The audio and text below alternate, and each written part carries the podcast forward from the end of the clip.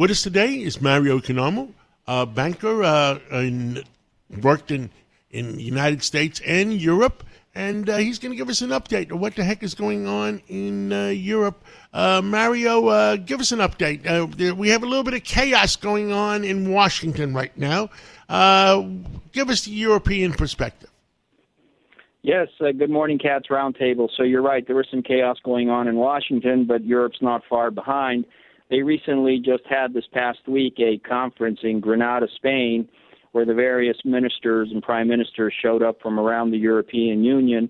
And the topic was, of course, immigration, or rather migration, how to get a hold on the uncontrolled levels of uh, immigration that are happening into Europe across from Africa and from Asia and the Middle East. And they walked away with an agreement uh, which now needs to be passed in the European Parliament, but as well as in every uh, European countries' parliament as well. Now, it's going to be interesting to see what happens because certain countries, Poland, for example, being one, have an election next weekend.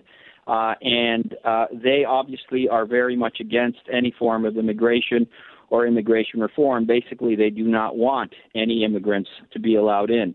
Germany itself will also be having some regional elections next week, and it looks like the far right AFD party is going to win those.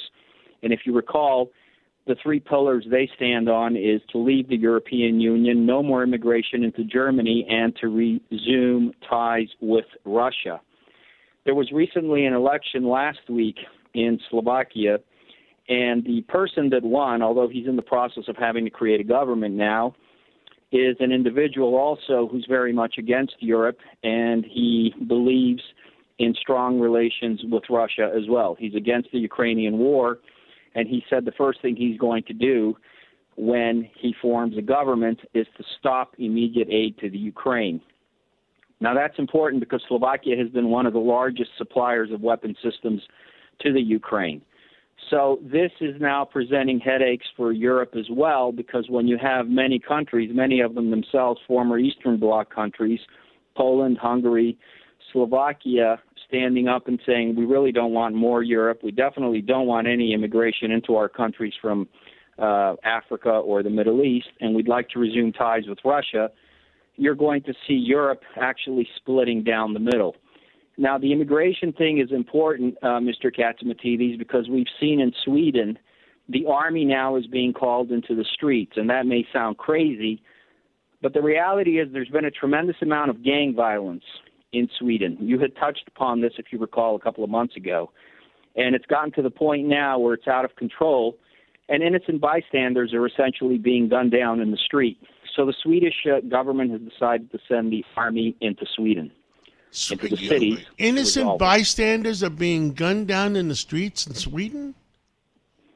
Uh, yes, there are certain parts of Sweden and certain cities uh, which uh, renegade gangs have essentially taken over and many of the people are coming from countries that really, uh, at the age they're coming into Sweden, have never really experienced anything but wars in their home countries. So uh, they're not assimilating into the culture of Sweden, and they're essentially taking advantage of the various laws that have been set up to protect them. Uh, Italy, at the recent conference in Malta, uh, is maintaining a strong stance against any type of immigration. Uh, Greece, of course, has its own problems the government itself had announced a couple of weeks ago that they wanted to legalize uh, 300,000, roughly 300,000 people who were in the country illegally. But there was a rather vocal outcry from members of the political party that actually runs the government. Uh, and the government, the prime minister, essentially backtracked on that idea. But the reality is, if you look across Europe at the moment, nobody wants any more immigration into Europe.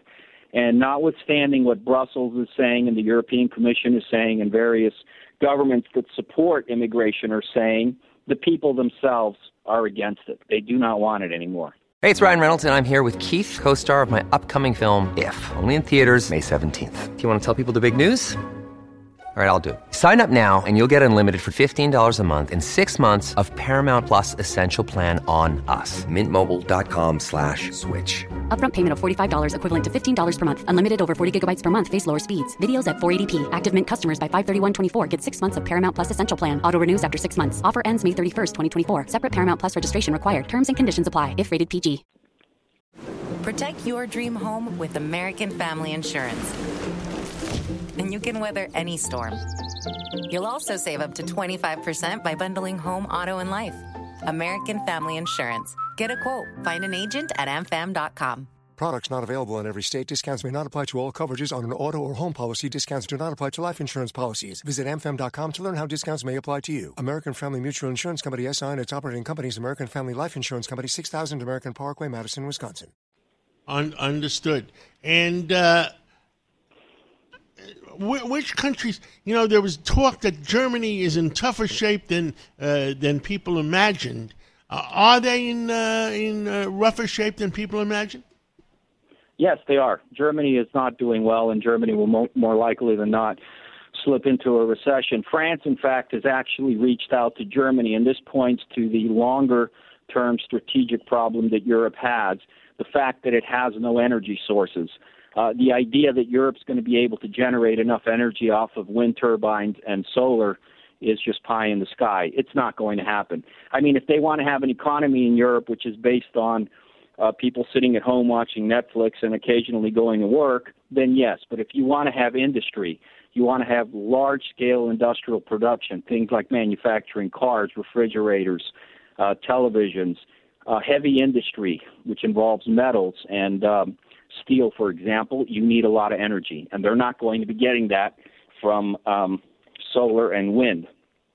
So France has actually reached out to Germany, and it's trying to get Germany back on board to uh, with respect to nuclear energy. So we'll have to see how that plays out.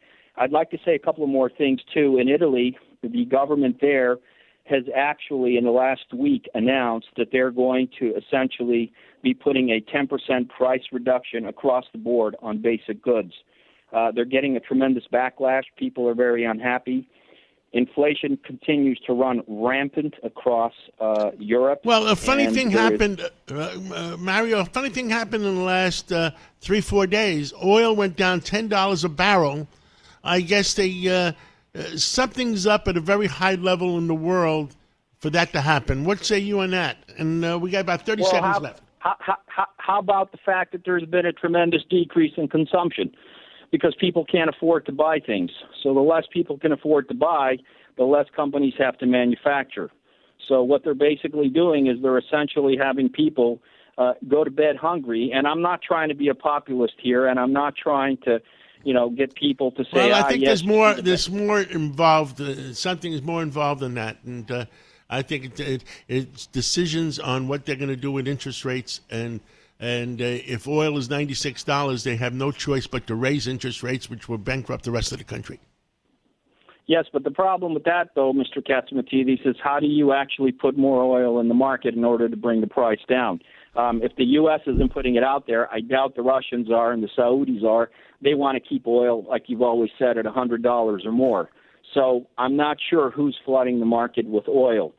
Uh, let's just close with Mario, I'm out of today. time. You got. Go ahead. Give me. Uh, give me a few seconds. Yeah, I just want to close with one very interesting thing today, which is going to be interesting for Americans who are planning on going to the Olympics in France.